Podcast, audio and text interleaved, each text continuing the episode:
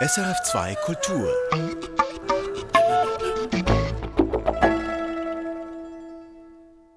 Herbst 1977, eine dramatische Zeit. Die deutschen Terroristen rund um die Rote Armee-Fraktion halten die Bundesrepublik, aber auch die Schweiz in Atem. Gleichzeitig spitzt sich der Jura-Konflikt gefährlich zu. Es kommt zu mysteriösen Todesfällen, die in Verbindung mit dem Terror der RAF und dem Jura-Konflikt stehen.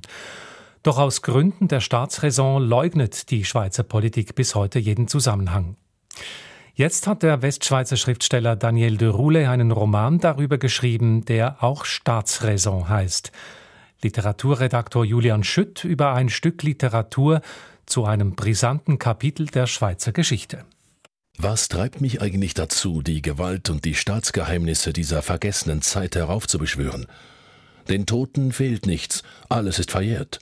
Warum muss ich dann auf Teufel komm raus Hypothesen produzieren, wo die Beweislage so mager ist? Weil wir uns vom amtlichen Weitergehen, es gibt hier nichts zu sehen, nicht abwimmeln lassen wollen. So schreibt Daniel de Roulet in Staatsräson. Es ist ein politisch brisanter Roman, auch wenn die darin geschilderten Ereignisse über 40 Jahre zurückliegen. Aber er ist brisant, weil die Schweizer Politik bis hinauf zum Bundesrat bis heute im Verdacht steht, alle die geschilderten Ereignisse unter dem Deckel zu halten. Aber beginnen wir der Reihe nach beim Autor Daniel de Roulet. Er kommt aus dem Jura, aus Saint-Imier, lebt heute in Genf und im französischen Jura und die ganze Jura-Frage, die verfolgt ihn seit seiner Jugend, wie er sagt. Also ich wohnte im Südjura und da waren die Protestanten.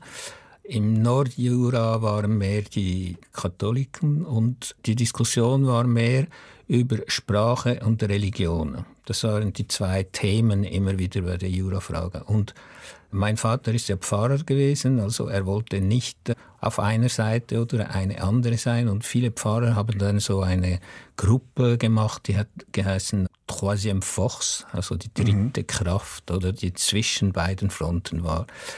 Bei uns zu Hause war es verboten, sich über die Deutschschweizer lächerlich zu machen. Meine Mutter sprach perfekt Französisch, aber sie hatte einen Akzent, dann merkt man, dass sie nicht äh, eine Welsche war. Mhm.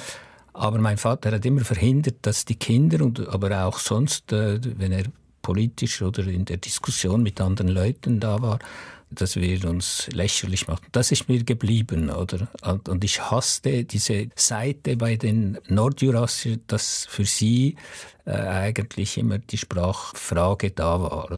1947 spitzt sich die Jurafrage zu, als der bernische Großrat sich weigert, dem aus dem Jura stammenden Regierungsrat Georges Möckli die Bau- und Eisenbahndirektion anzuvertrauen. In gewisser Weise sei dieses Ereignis der Anfang der konkreten Bestrebungen, einen eigenen Kanton Jura zu gründen, sagt Daniel de Roulet. Ja, ich glaube, die Administration, also die Beamten in Bern, die verstanden die Jurafrage überhaupt nicht und waren sehr, wie soll ich sagen, hartnäckig äh, und sagten, ja, das ist so eine Absplitterung, das wird gehen, das ist dieser Konflikt ist immer da gewesen seit 1815 und der wird irgendwann enden. Aber die haben nicht gesehen, was dann richtig passiert ist. Also er hat sich dann im Gegenteil eigentlich eben nach dem Zweiten Weltkrieg immer mehr verschärft, oder? So, es gab ja, natürlich es gab auch Provokationen, ja, oder? Aber die, Provo die erste Provokation war von der Berner Regierung, die nicht einverstanden waren, dass ein Mensch aus Porrentruy als äh, Regierungsrat gewählt wurde. Sie haben gesagt, äh, der kann nicht genügend äh, Deutsch oder und das war dann der Ausgangspunkt 1947. Langsam hat sich der Kampf für einen unabhängigen Jura formiert. Es gibt eher konsensbereite, gestandene Politiker, etwa im Rassemblement Jurassien, die mit dem Kanton Bern verhandeln. Und es bildet sich daneben die separatistische Gruppe Lier, die eher junge Heißspanne versammelt, die mit militanteren Methoden für die Abspaltung vom Kanton Bern kämpfen. Also nicht nur mit der demokratisch langsamen Politik an der Urne, in der alles gleich verwässert werde. Daniel de Roulet schreibt in seinem Roman Staatsräson, was die Belliers angetrieben hat. Aus Taten gehen Träume hervor, nicht umgekehrt. So dachten die Belliers, wenn sie sich einen endlich befreiten Jura vorstellten. Wobei die Grenze zwischen Gewalt gegen Sachen und Gewalt gegen Personen von den jurassischen Separatisten nicht konsequent gezogen wird. Sie haben aber konsequent geschwiegen, um eigene Taten oder Taten von Mitkämpfern geheim zu halten. Also es gab so ein sehr starker Drang zum äh, äh, clandestin zu bleiben, oder dass man nicht alles auf dem öffentlichen Raum sagt. Und das, glaube ich, war allgemein. Also mhm. diese, diese Frage von der Gewalt, das ist heute für uns eine wichtige Frage. Aber die war damals, also die Grenze war nicht so klar. Daniel de Role hat durchaus Kontakt gehabt zu den Belliers, die sich mit den Befreiungskämpfern überall auf der Welt solidarisieren. In Quebec, in Algerien, Nordirland oder im Baskenland auch wenn das zum Teil sehr blutig geführte Konflikte gewesen sind. Ja, ich habe ein paar Kontakte, viele Freunde waren dort bei den Bellier, wobei die waren auch, äh, die meisten, die kamen vom Jura, aber studierten in der ganzen Schweiz. Und die gingen dann übers Wochenende für die Action Bellier machen. Was mir aufgefallen ist, was ich noch heute daran denke, ist, dass gewisse Leute, die dann äh, geschnappt wurden von der Polizei, weil sie ganz harte Aktionen machen.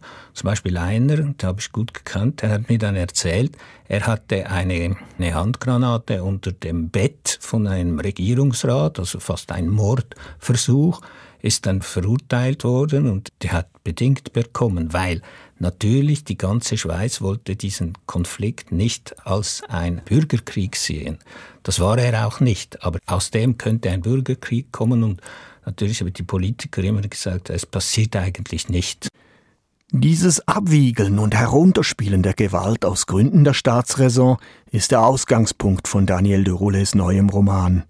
Er spielt um 1977, der Jura-Konflikt befindet sich auf dem Höhepunkt, die Ratifizierung des Kantons Jura steht unmittelbar bevor und soll durch keine Aktionen der Belliers gefährdet werden. Auffällig ist, wie das Schweizer Bundesgericht im Oktober 1977 nur sehr milde Strafen verhängt über die jurassischen Aufständischen, obwohl sie mit Sprengstoff und konsequent illegalen Methoden für ihren Kanton Jura gekämpft haben. Also ja, es, es gab Leute, die haben dann äh, Botschaften besetzt. Also heute würde man sagen, das sind terroristische Akten oder sie haben die Gleise in Bern äh, mit Teer unbrauchbar gemacht für ein paar Tage oder sie haben also ganz militante Aktionen gemacht, äh, auch im Ausland. Diese Gewalttaten lassen sich durchaus als Terroraktionen bezeichnen. Und genau das ist dann 1977 ein großes Problem. Denn es ist die Zeit des sogenannten Deutschen Herbstes. In dieser Zeit ist der St. Galler CVP-Politiker Kurt Furgler Bundespräsident. Und er setzt sich sehr für die Gründung des Kantons Jura ein. Schon 1978 soll schließlich das Volk über die Aufnahme des Kantons Jura abstimmen. Darum dürfen die Belliers und andere Jurakämpfer nur ja nicht mit den deutschen Terroristen in Zusammenhang gebracht werden. Das ist die Doktrin Furglers und der offiziellen Schweiz. Also man muss auch das Klima sehen. Das war der heiße Herbst in Deutschland, das waren schwierige Zeiten in Italien oder in Frankreich war es ruhiger geworden. Aber auf jeden Fall, man hatte Angst, dass auch in der Schweiz etwas in diesem Art passieren würde. Und darum ist Furger als ein wichtiger Staatsmann eigentlich, oder? Er hat das verstanden, er hat gemerkt, wo das geht und hat das Ganze niedrig gehalten, oder? Und hat immer gesagt, es ist eigentlich nichts passiert, hat nichts mit Deutschland zu tun, hat nichts mit irgendwie äh, anderen Bewegungen, sondern äh, wir, wir müssen das auf Schweizer Art lösen und darum hat er dann auch die Sachen unter den Teppich gebracht, mhm. oder? Um die Gründung des Kantons Jura nicht zu gefährden, die schließlich in der eidgenössischen Volksabstimmung vom 24. September 1978 mit über 80 Prozent Ja-Stimmen angenommen worden ist, haben die Politiker und an vorderster Front Bundespräsident Kurt Furgler also die heikle Nähe zwischen jurassischen Separatisten und Terroristen verschwiegen. Ja, ja, klar. Sie können sich das vorstellen, oder? Wenn die Schweizer jetzt, also der St. Galler Bauer das gehört hätte, dass man da im Jura mit den deutschen Terroristen zusammen, da wäre der Kanton Jura nie auf der Beine gekommen, oder? Da hätten alle dagegen gestimmt. Und die ganze Kampagne war, es ist dort nicht passiert, das sind ganze gute Schweizer. Und da gab es, ich weiß nicht mehr, 80 Prozent von den Schweizern, die sagten dann ja in den Urnen, oder? Es sei ein Schweigen und Verdecken gewesen aus Gründen der Staatsräson, sagt Daniel de Roulet. Ich kann das nicht verurteilen, oder? Mhm. Ich finde, ich hätte wahrscheinlich als Furgler nicht anders handeln können. Andererseits sagt Dörole, dass die Staatsräson nicht für alle Zeiten geltend gemacht werden könne, wenn man die nach wie vor vorhandenen Missstimmungen zwischen Bernan Jurassiern und Separatisten, die am liebsten alle jurassischen Gemeinden in einem einzigen Kanton endgültig vereinen wollen. Diese Missstimmungen hätten auch zu tun mit der verschwiegenen Geschichte, so schreibt er in seinem Buch. Auch 40 Jahre später täte der Wahrheit ein bisschen frische Luft gut, statt des lähmenden Schweigens, das ihr die Staatsräson verorten will. Ohne Wahrheit gibt es keine Gerechtigkeit, und ohne Gerechtigkeit bleibt die Versöhnung zwischen den Protagonisten unmöglich. Lähmend ist auch das Schweigen der Béliers, vor allem der Veteranen unter ihnen, die damals 1977 aktiv waren. Sie hatten in jener Zeit 7000 Mitglieder, Heute schätzt man die Zahl noch auf 200. Ja, also das war die offizielle Linie des Bellier. Also wir, wir, machen Schritt für Schritt, aber wir gehen, bis es ein Kanton gibt mit sept Distrikte, also sieben Distrikte.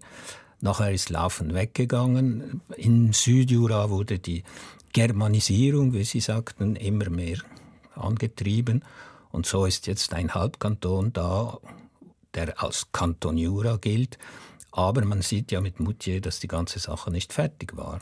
Und jetzt meint man wieder, mit Moutier sei es fertig, aber die, die verschiedenen Gemeinden rund um Moutier, die, die wollen nochmal abstimmen, oder? Es sind nicht nur die Gewalttaten, über die die jurassischen Separatisten schweigen. Verschwiegen werden ebenso die Beziehungen zu den deutschen Terroristen. Es gibt Indizien, dass es engere Kontakte zwischen Béliers und den Terroristen gegeben hat. In jenem Oktober wird die Leiche des von den RAF-Terroristen ermordeten deutschen Arbeitgeberpräsidenten Hans-Martin Schleyer in Müllus gefunden und es gibt Geheimdienstberichte, dass man ihn über jurassisches Gebiet geschleust hat. Haben die Terroristen im Jura gar Helfer und Rückzugslager gehabt? Sympathisanten haben sie auf jeden Fall unter den jurassischen Separatisten. Im Dezember 1977 kommt es dann beim Grenzposten in Fay zu einer Schießerei, bei der die beiden deutschen Terroristen Gabriele Kröcher-Tiedemann und Christian Möller beteiligt sind. Zöllner werden verletzt, die beiden Terroristen können in Brontrot verhaftet werden und erhalten lange Strafen. Es spricht laut Daniel Dürle einiges dafür, dass es Verbindungen gab zwischen den Belliers und deutschen Terroristen. Also an dieser These gibt es ein paar Anhaltspunkte und einer davon ist eben die Schießerei in, äh, in, in Fay, genau. wo zwei RAF-Mitglieder von den äh, Zöllner erfasst wurden und es Schießerei gab und dann ein Prozess und dieser Prozess ist dann so organisiert worden, dass diese Leute dann zehn Jahre in der Schweiz bekommen. Die, die wurden dann überhaupt nicht geschont, oder? Das war auch politisch von Furger sehr clever. Er zeigte, dass es auf einer Seite die bösen deutschen Terroristen gibt, und die Belliers auf der anderen Seite, die vielleicht ein paar Sachen zu viel gemacht haben, aber denen man, oh pardon, also denen sagt man, ja, also nächstes Mal ruhiger, oder? Rätselhaft sind auch drei Todesfälle in jener Zeit auf jurassischem Gebiet, die bis heute ungeklärt sind. So verschwindet ein Berner Offiziersaspirant Rudolf Flückiger während eines nächtlichen Postenlaufs und wird später jenseits der Schweizer Grenze tot aufgefunden. Noch immer sei der seltsame Todesfall ungeklärt und viele Akten unter Verschluss. Was man weiß, ist, dass äh, ein Teil der Akten sind unter Verschluss, also was zum Beispiel äh, Vogler direkt betrifft. Aber sonst wurde es alles eingestellt. Man sagte, es ist ein Selbstmord und es gab keine weiteren Untersuchungen. Es gab dann viele Vermutungen und viele Leute im Jura oder Journalisten und so, die versuchten weiterzugehen, aber es wurde dann nichts daraus, außer ein französischer Journalist, der die ganze Sache dann auch als Hypothese, also glaubwürdige Hypothese brachte, dass dieser also auf jeden Fall kein Selbstmord gehabt, dass es genügende Sachen gibt. Die Schwestern von Flückiger, die leben noch und die sind also heute noch entsetzt, wie das gelaufen ist, weil das Militärdepartement hat ihnen äh, abgesagt, weiterzusprechen über diesen Fall. Und also sie wurden richtig terrorisiert von den Beamten.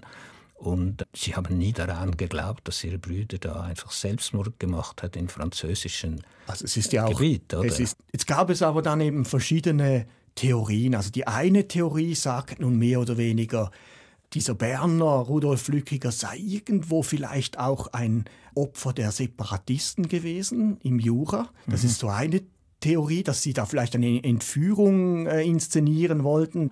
Und die andere Hypothese ist, dass Flückiger dummerweise irgendwie auch den deutschen Terroristen, die damals eben auf dem Schweizer Landesgebiet sein konnten, dass er denen quasi in die Quere kam und dass das irgendwie, dass die ihn auf jeden Fall dann umgebracht haben. Gibt es dafür die eine oder andere These mehr oder plausiblere Argumente, so wie Sie es das sehen? Es gibt für beide Thesen viele Argumente, aber auf jeden Fall beide Thesen zeigen, dass es kein Selbstmord ist und dass dort die Schweizer Behörden ganz präzis sich eingemischt hat, dass, dass man nur über Selbstmord gesprochen hat. Die anderen, das gab ein Kommuniqué, also es gab Anonymbriefen, die das, diese These erzählt haben. Aber auch die jurassischen Behörden, also noch Berner zu dieser Zeit, die wollten nicht weiter forschen. Man kann das jetzt auch als Staatsräson bezeichnen, genau. aber das würden Sie jetzt sagen, ist jetzt keine positive Staatsräson wie bei Bundesrat doch, doch, oder auch? Doch, das ist auch. Also ich meine, wenn, wenn man abgemacht hat, es ist nichts passiert im Jura, dann ist dieser Mord von, also von Flückiger ist nicht passiert, ist ein Selbstmord. Später stirbt unter mysteriösen Bedingungen auch noch ein Polizeiermittler, der den Fall Flückiger untersuchen soll. Und auch ein Wirt kommt ums Leben, der vielleicht einfach zu viel gewusst hat. Die Reaktion der Behörden und Politiker ist immer dieselbe. Abwiegeln, verharmlosen, verschweigen. Sehr kohärent, oder ist das durchgeführt worden. Das finde ich eigentlich sehr interessant. Wie die Schweizer, wenn es, wenn es geht, einen neuen Kanton zu machen, bis zu Ende das machen können, oder? In Frankreich wäre das wahrscheinlich nicht möglich gewesen. Das sind die Journalisten viel hartnäckiger oder das die, die Justiz nicht so, so pervertiert, sagen mhm. wir in diesem Fall. Aber wir haben es geschafft in der Schweiz. Sie sagen das ja auch ganz deutlich. Es gibt nicht weniger Gewalt in der Schweiz, sagen Sie, wie es zum Beispiel in den Pariser Banlieues gibt, aber bei uns stellt man die soziale Ordnung oder diesen Frieden, den man will, nicht mit brachialer Gewalt vielleicht her, sondern eben mit so einem Schweigen, ja. indem man so diesen genau. aus Staatsräson solche Deals macht. Oder? Das finde ich auch typisch schweizerisch und da kann man sich darüber ärgern, oder? Man kann darüber schreiben, aber man muss zugeben, es ist doch eine äh, in Qualität. Es ist eine Qualität vom Leben, dass man sagt, wir wollen zuerst zusammenleben und es kann so Familienprobleme geben, aber die, die wischen wir unter den Tisch und wir gehen weiter. Aber schwelt dann dieser Konflikt, also Tatsache ist, also vor allem in der Westschweiz gibt es immer wieder Journalisten, gibt es immer wieder Leute, die das aufbringen, Sie jetzt auch. Also irgendwo geben doch diese ungeklärten Fälle dann auch nie Ruhe. Ja gut, ich finde, das ist eben das Problem, wie man damit umgeht in der Schweiz und mit der Literatur. Da müssen wir über Literatur sprechen. Das heißt, ich habe das Gefühl, wir haben eine Tradition in der Schweiz, dass nicht der Staat selbst denn sagt, äh, wir haben etwas Dummes gemacht oder wir, wir, hätten nicht so und so handeln, sondern man lässt die Schriftsteller das machen. Also mit den, typisch war mit dem Zweiten Weltkrieg, als Frisch und Dürrenmatt erzählt haben oder andere auch äh, erzählt haben, was eigentlich passiert ist, haben alle gesagt, nein, das stimmt doch nicht oder, oder wir wissen das und lassen Sie die Tote in Ruhe. Und 50 Jahre später, 1995, da kommt eine Kommission Berger und sagt, doch, die hatten recht. Oder? Und ich glaube, wir sind im selben Fall. Wir sind da mit dem Jura, sagen all, nein, nein, später dann mal mit den Historikern. Und ich habe auch ein Gespräch gehabt im Radio mit der Direktorin vom BAC. Und sie hat genau das gesagt. Warten wir doch, dass die Historiker, aber die Historiker können ja nicht daran arbeiten, weil sie die Quellen nicht alle zur Verfügung haben ja, sie haben dann auch politische Hemmungen, so etwas zu machen. Und nur die Literatur ist frei, etwas zu erfinden und zu zeigen, dass die Wahrheit nicht da ist. Sie haben so gesagt, das wäre in Frankreich nicht möglich. Da seien dann die Journalisten, die Autoren auch viel hartnäckiger. Kann man nicht auch sagen, dass das Verhältnis zwischen intellektuellen Autoren und der Politik ist, ist dann doch ein bisschen entkrampfter als in der Schweiz? Also bei den Franzosen kann man sagen, es gibt ein paar Schriftsteller, das ist so die Sartre-Tradition, aber es ist jetzt Bernard-Henri Lévy oder solche Leute, die geben so fast die Conseils, wie sagt man? Äh, also Ratschläge. Ratschläge ja, ja. den mhm. Präsident und schreiben dann öffentliche Briefe und sagen, du musst das und das, du musst in Libyen eingreifen, oder? Das schreiben sie zum Beispiel. Und man muss nach Pakistan oder man muss nach Mali die Leute herausholen. Also die, das ist bei uns nicht der Fall, oder? Also ich werde nicht schreiben äh, einem Bundesrat und sagen, was er machen soll. Aber die Kultur ist anders. Die Französen, die, die haben das gern, wenn sie kämpfen können, intellektuell oder auch sonst. Bei uns ist die Kultur anders. Darum macht es auch schwieriger für einen Autor, dass er die Sache herausbringt, weil das gibt jedes Mal eine, ein kleines äh, Skandal. Das klingt fast so, als gäbe es in der Schweiz eine Art Agreement zwischen Politik und Literatur, als könnten Politiker aus Gründen der Staatsräson getrost Wahrheiten verschweigen und es der Literatur im Land überlassen, diese unbequemen Wahrheiten dann ans Licht zu bringen. Ich glaube schon, dass die, wenn ich so darf sagen, die gute Schweizer Literatur, oder, die, die hat irgendwie so einen, einen Drang, eine gewisse Wahrheit über das Land und ich sage dem auf Französisch, un autre récit national, also eine andere Schweizer Geschichte, nicht nur Heidi oder äh, Wilhelm Tell oder General Guisan und so ist die Schweizer Geschichte, aber auch was sonst passiert ist im 19. Jahrhundert mit den Emigranten und was passiert ist im 17. Jahrhundert mit den Söldnern, die, die ja massenhaft äh, vernichtet wurden und, und gegeneinander kämpfen wurden. Das muss man alles noch erzählen. Das finde ich richtig, dass die Literatur sich mit dem bekümmert, wenn die Politik das nicht machen kann oder, oder die Historiker noch nicht. Also Sie haben dann den Eindruck, dass doch diese, ja, doch. diese literarischen, diese Ressi, die Sie sagen, diese Erzählungen, dass das schon einen Einfluss hat, auch dann so quasi, wie man darüber redet in der Schweiz und dass das auch die Politik dann irgendwann erreicht.